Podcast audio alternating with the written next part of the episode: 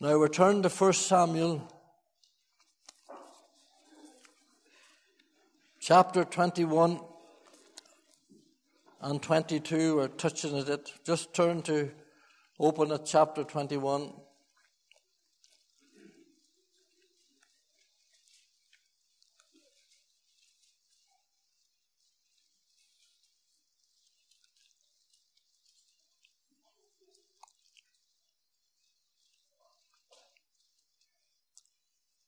We're preaching about David this morning. And we need to remember this when we come to the life of David. It's very helpful to, do, to separate his long life into three parts or three sections. I find that doing that helps me when I go to study and preach from it. First of all, there's his former years. The former years when he, as a boy, shepherded his father's sheep on the hills of Bethlehem. His former years when he slew Goliath in the valley of Elah. And his former years when he served and entertained the king in the royal courts at Jerusalem. Those are some of the highlights from his early years. Secondly, there's his fugitive years. And some think there were about 11 years when he was hunted across the mountains by Saul, who tried to kill him many times. And he abode in the caves and in the rocks and in the hills of the wild goats, it says he abode. Those are his fugitive years. And then there's his final years. When he was crowned king at Hebron, when he got victory over his enemies, when he brought back the ark to Jerusalem, and when he handed a united country over eventually to his son Solomon. We're breaking in here today, this morning, in the beginning of his fugitive years just before he, or just as he goes out into a decade of exile, and he's on the run, and he's a young man, and it's not good what we're going to read. And so we're at 1 Samuel 21 and verse 10. For fear of Saul he ran, and David arose and fled that day for the fear of Saul and went to Achish, king of Gath. And the servants of Achish said unto him, Is not this David the king of the land? Did they not sing one to another of him in dances, saying, Saul has slain his thousands, and David his ten thousands? And David laid up these words in his heart and was sore afraid of Achish, the king of Gath.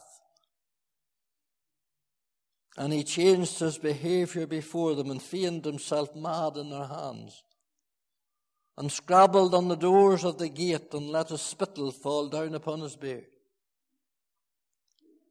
Then said Achish unto the servants, now note how many times he says, madman. Lo, ye see, this man is mad. What have you brought him to me for? Have I need of madmen that ye have brought this fellow to play the madman in my presence? Shall this fellow come into my house? David therefore departed thence and escaped to the cave of Adullam and when his brethren and all his father's house heard it, they went down hither to him. And every one that was in distress, and every one that was in debt, and every one that was discontented gathered themselves unto him. And he became a captain over them. And there were with him about 400 men. We know the Lord will bless to us the reading of his word. What was it that provoked and caused David,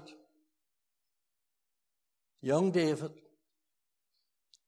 a man after God's own heart, called and anointed and filled with the Spirit of God, what was it that provoked him to flee into the territory of the Philistines?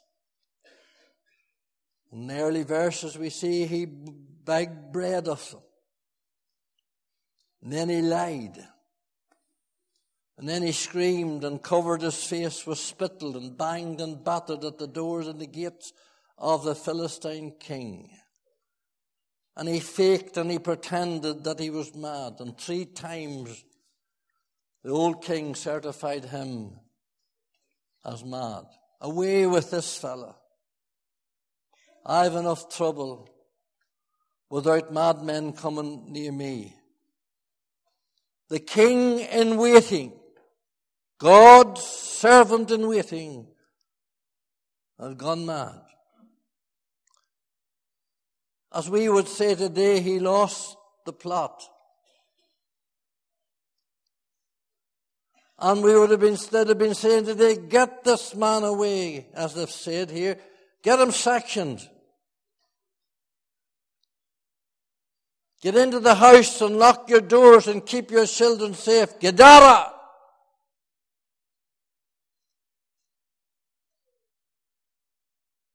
But wait a minute. Do you not know who this man is? His wife is King Saul's daughter, Princess Michal. His best friend is the king's son, Jonathan. This fool, with his bare hands, killed a lion and a bear and a giant and a field full of Philistines, a hundred Philistines, with his own hands. This man is shortlisted for the king of Israel. A few days before, thousands of people lined the streets and sang praises to him. Saul has slain his thousand. David has slain his ten thousands. Not many praising him now. There's not many singing to him now, apart from the Philistines. Ah, how do you think the four brothers that he had the stones for belonging to Goliath, how do you think they did, how do you think they'd lead and cheered and danced?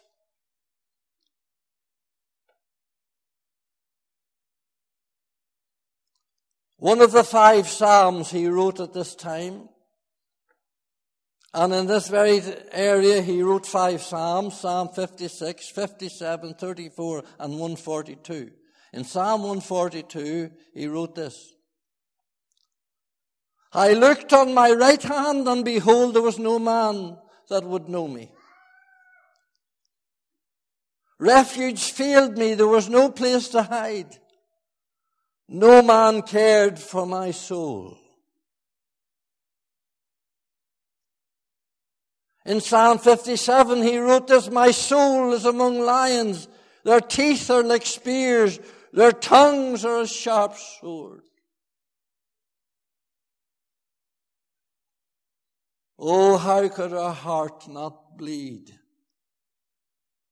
for this teenage?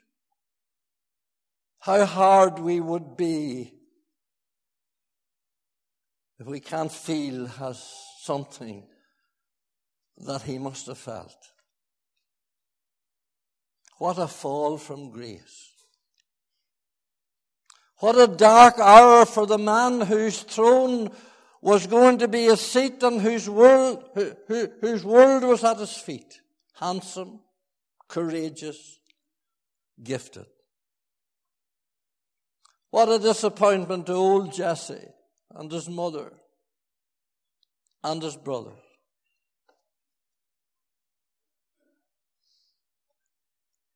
And greater still, what a disappointment to God that selected him, and Samuel who found him, and Jonathan who loved him. But I say to you this morning that him that thinketh he stands, take heed, lest he fall. And parents, don't get too cock a hoop about your children, because you don't know what way they're going to turn out. And they may be very promising to you this morning, but it could end like this and worse.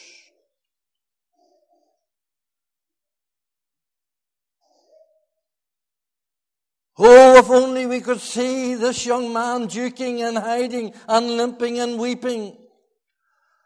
Like the prodigal as he flees back to Bethlehem and into the cave of Adullam, into that long dark cave. Alone, at the beginning alone. There's many a teenager alone today, you know. There's many a teenager, and you wouldn't know this morning, some of you parents, there's many a teenager, for he was only a teenager. And they're in a tight corner this morning, and you might, might be your son and you don't know it.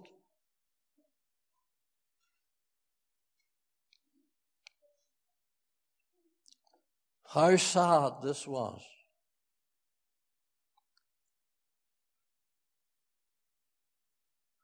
I have two points this morning that I want to make in regards to this story. First of all, I want to give you the source, the source of his problem. And then I want to give you the solution to his problem. And I want to apply it to each of us this morning. Now you watch this very carefully. The source of his problem is found in verse 10. And David arose and fled that day, day for fear of Saul. And in verse 12, and David laid up these words in his heart and was sore afraid. Fear. As he fed the fear, it grew. You see, it got worse.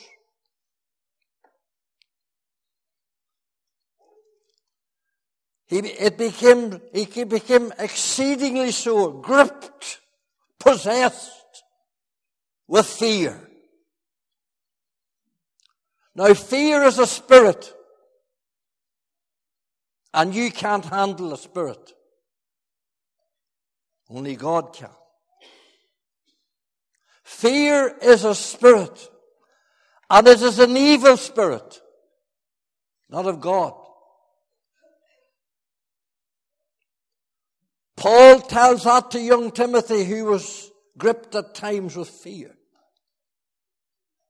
Brought up in the Word of God, godly mother and grandmother, a pastor and a preacher, he was gripped at times with fear.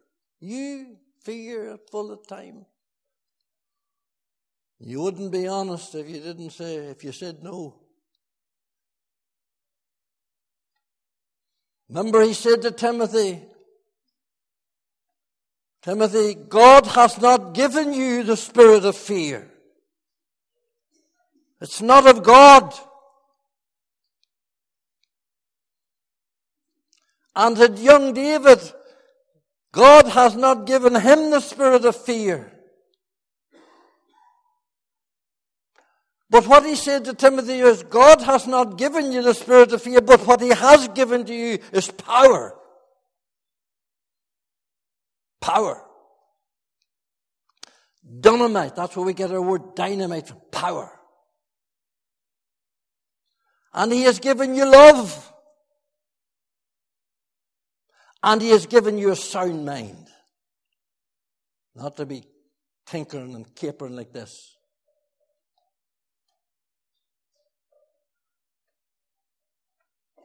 I tell you, my friend, when a man or woman loses the anointing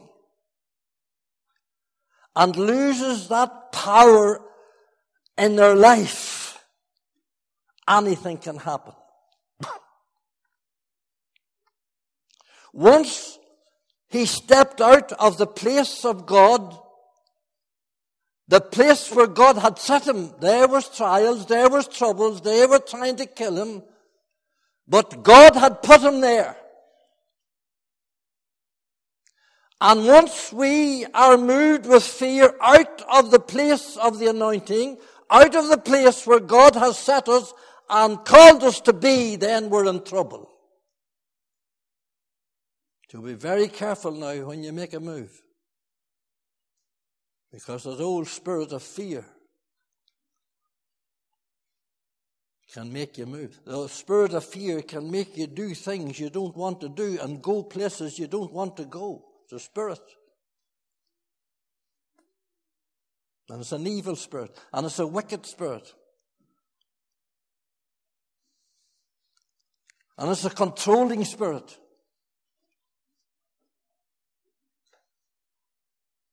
It'll make you do things you don't want to do and go places you don't want to go and say things that you don't need to say and you don't want to say and you shouldn't say. Do you know what he said? He said, I'm going to perish someday at the hands of Saul. No, he's not because God promised him he'd be on the throne.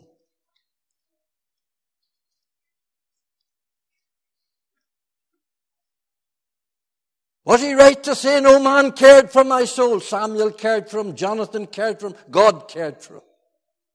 And maybe you're having a pity party this morning or some of these days and you think nobody cares for me. God cares for your son. And he loves you. Sent his son to die for you and your mother loves you and your father loves you.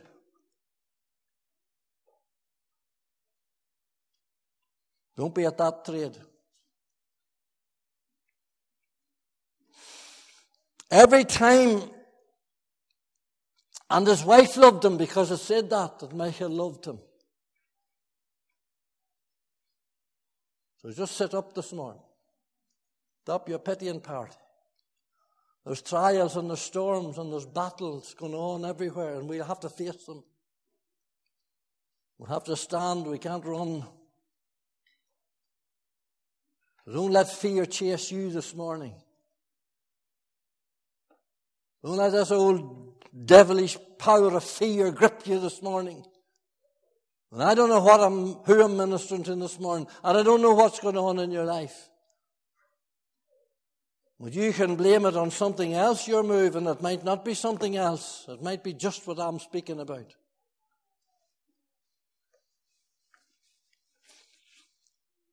Every time fear comes, it needs to be rebuked.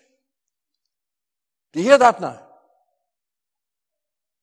And if you don't rebuke that spirit of fear that comes into your mind and into your life, let me tell you this, it'll control you. God knows where you'll end. And I say to you this morning, if you're a believer this morning, you need to rebuke. Spirits need to be rebuked. Physically, we can't handle them. Physically, we can't touch them. The weapons of our warfare are not carnal, but they're mighty.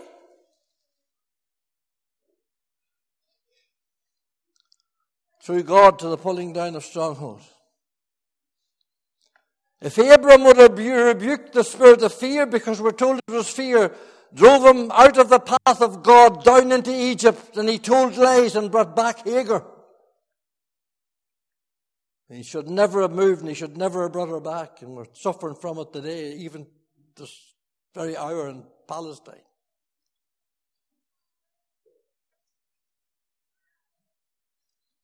Nehemiah had it right when Nehemiah said, when they cornered him and tried to get him ten times down, he said, so such a man as I, flee! No, he rebuked that spirit.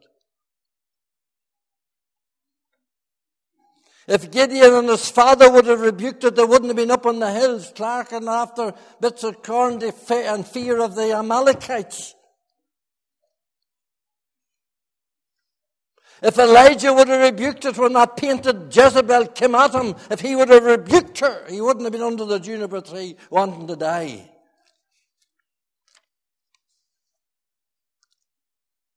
You rebuke that fear now. Fear not the doctor's appointment tomorrow. Just before I come out of the study there, I had a text from someone who's summoned back into the cancer ward tomorrow morning, and I would know the fear's gripped her. And I said, You listen to the message that I'm preaching on in 20 minutes' time. Don't you fear the doctor's appointment tomorrow sister. Don't ye fear the results of the test that comes on Wednesday?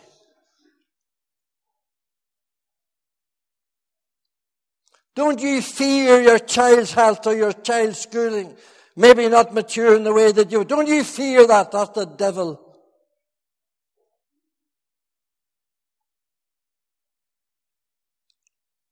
Fear not or be afraid. There's more of us than there is of them.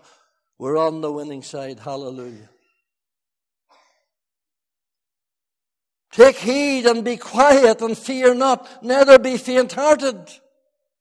Fear not, I have redeemed thee. I have called thee by thy name. God never meant, meant his people to be gripped with fear. The source of the problem was fear. And I tell you, when it moved David, it'll move you. And moved Elijah, it'll move you. And Abram, it'll move you.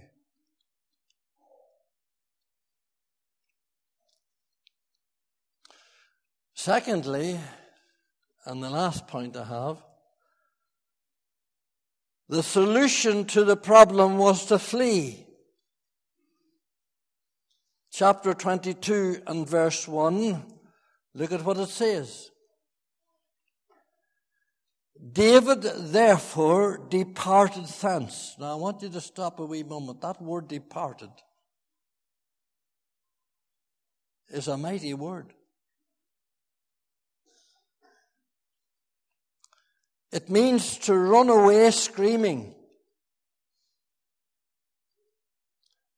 And if you want to, the reference to that is number 3213 in Strong's Concordance. If you think that I am saying something, number 3213, look it up in Strong's Concordance and you'll find it. Concordant. It means to depart and run away, flee, and say something, and yelling.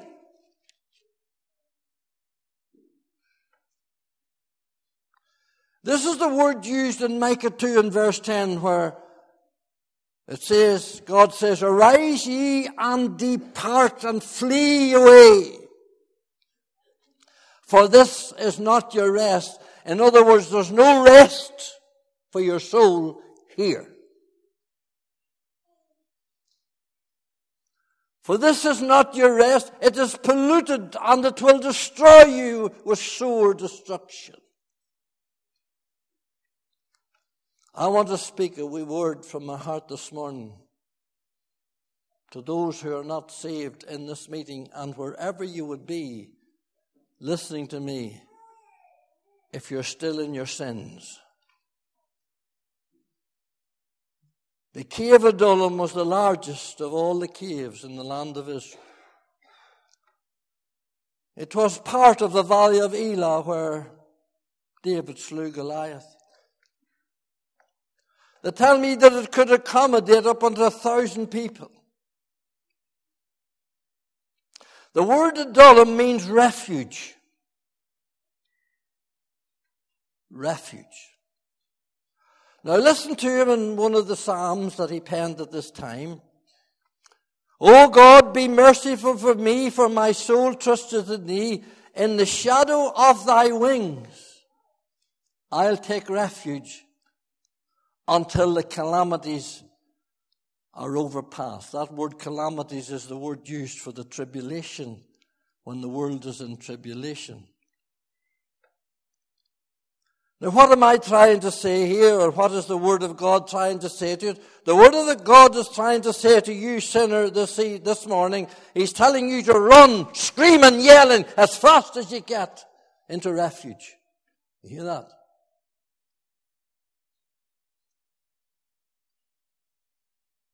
Just as the door of the ark was opened and Noah and the family went in and the door was shut. Just as Lot and his family moved out towards the towards Zoar when the sun was shining over Zoar, out of, out of, out of Sodom and Gomorrah, God was going to destroy it and burn it up in flame. Flee, man, flee! I say to you, flee this morning. Flee to the only place of refuge. Flee, young man, this morning, young woman this morning. Flee to the cross. Flee to Calvary. Flee to Christ as fast as you can go, for this may be your last opportunity.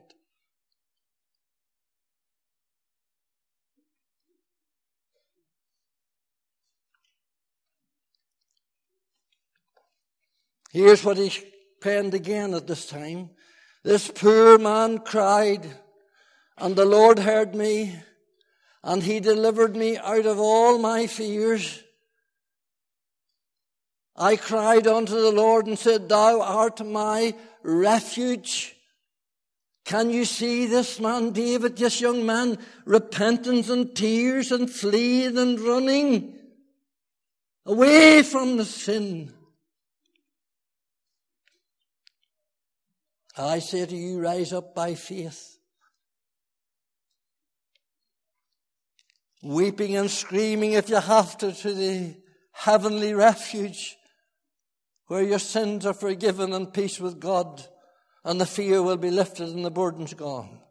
Will you come this morning? It says David escaped. How will you escape if you neglect so great salvation? You know, a couple of years ago there, there was fires in California. Liquid fire, they said it was, came down the road as fast as it, faster than men could run. And when men and women and children were running down, they could see the flame coming after them and catching up on them. and they jumped and they ran down into the sea. And some were destroyed, some were burnt up, they were barbecued on the road.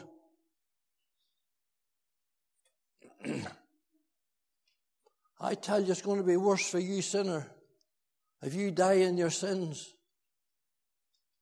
For you'll be in not into the sea, but you'll be into a lake of fire. You'll be running from fire into fire. God help you.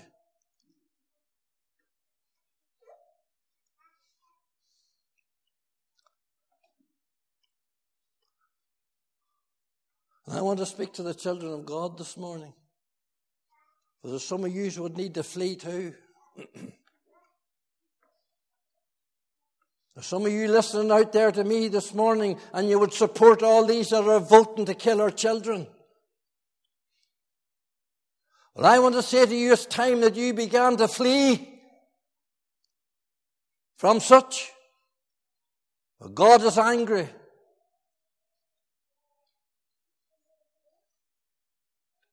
I say to you, flee from that old dead, apostate, prayerless, godless church that you're in.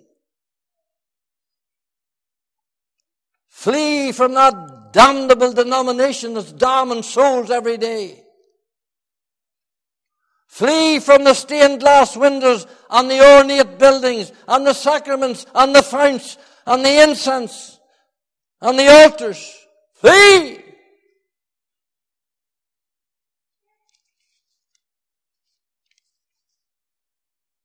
Flee from amongst the abortionists. Flee from amongst the sodomites.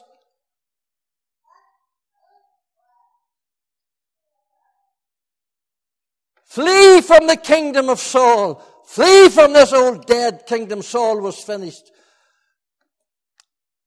He had lost the anointing and he didn't know it and he was still carrying on. I'll tell you, there's thousands of ministers, hundreds of ministers, and they're carrying on this morning and they lost the anointing. They never had the anointing anyway. David had the anointing and he couldn't get into business. Saul had the anointing, he wouldn't go out.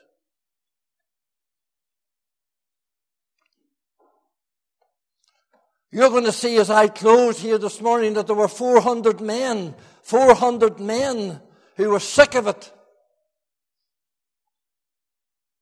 And I'll tell you something else. David's own family, look at verse 1 of chapter 22. David therefore escaped and departed thence and escaped to the cave of Adullam. And when his brethren and all his father's house heard it, they went down thither to him.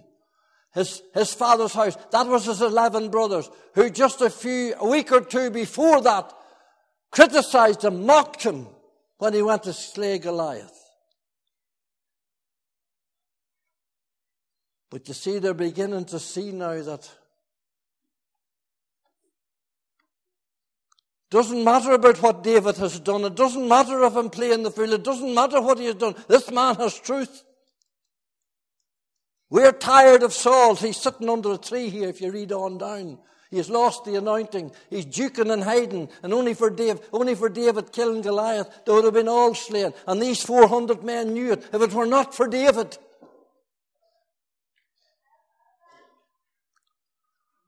So David runs to the cave of Adullam. There was no name on the cave of Adullam. There was no denominational name on the cave of Adullam. There was no pastor in the cave of Adullam. There was no doctors in the cave of Adullam. It was just a refuge where they could run and hide. I tell you, days coming in our land when people will be glad to flee to places like this. And God showed me that 30 years ago.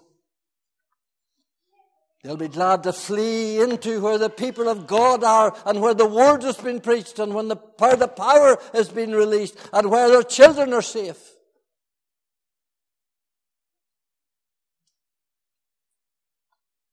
And that's what's happening here. Place of refuge, no tags, no name no creed, no spires, just into an old dark cave way down in the heart of the earth. But there was 400 of them, all of one accord, and the whole family were all of one accord now. But look at the type of people that came. You wouldn't want any of these boys about you. Look, look at them. Every verse to everyone that was in distress, everyone that was in debt, and everyone that was discontented. What a motley crowd of boys to have round you. Those are the boys to have round you. Do you know why? Do you know why? You'll be able to work with these men. You'll be able to teach these men. These men have been through it all. They're humbled and they're broken. They're in debt. Do you know who they were in debt to? They were in debt to David because he slew Goliath and the Philistines would have wiped them out. You're in debt this morning to a greater than David. We are debtors this morning to the Son of God, David's greater son, the one who died on the cross and shed his blood.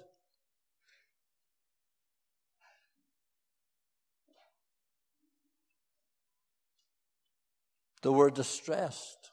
Why would they be? Why would they not be? And discontented. There's a queer lot of discontented Christians in churches today, let me tell you this morning. And it's time that they fled. You know yourself you were discontented, some of you, for years. But you took the plunge. You took the step. You fled to the cave. You fled to where the people of God were and where the word was being taught and where prayer was made and where God blesses.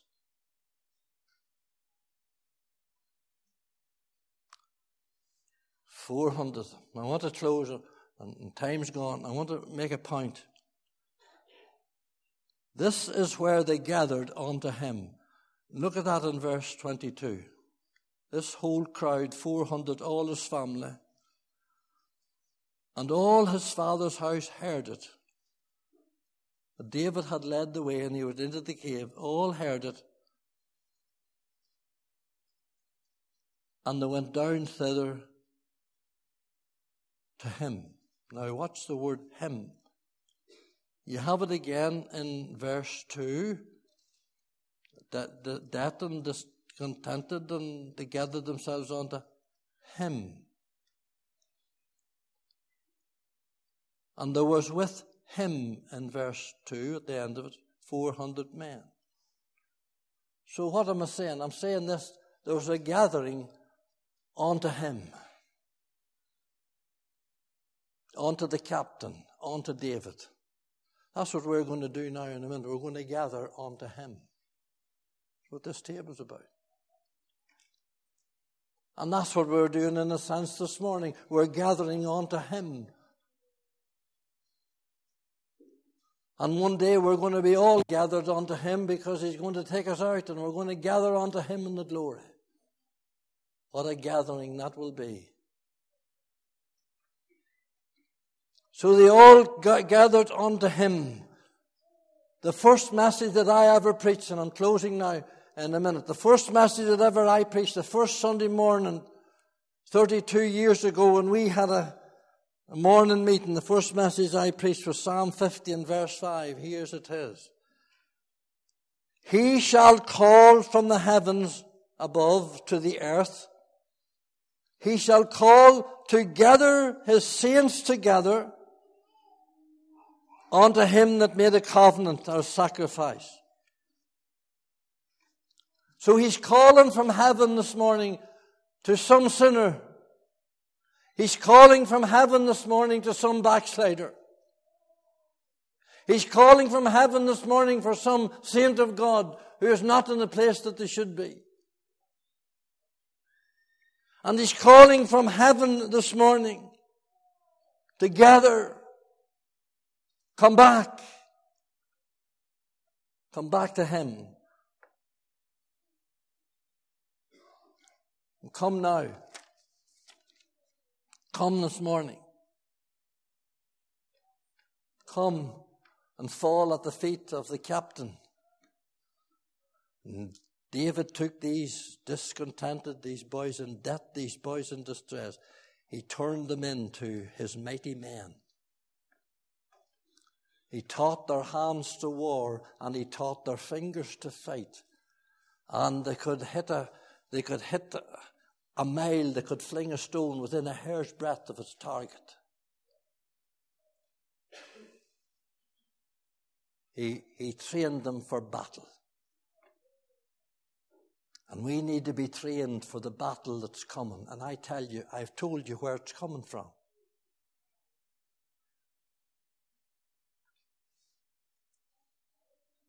Oh, I, can I make a plea to you, please? Please gather yourself on Wednesday night and Monday night. Gather yourself into the cave with the people of God and cry to God. Do you see what He will do? Leave behind those things that hinder you and keep you back.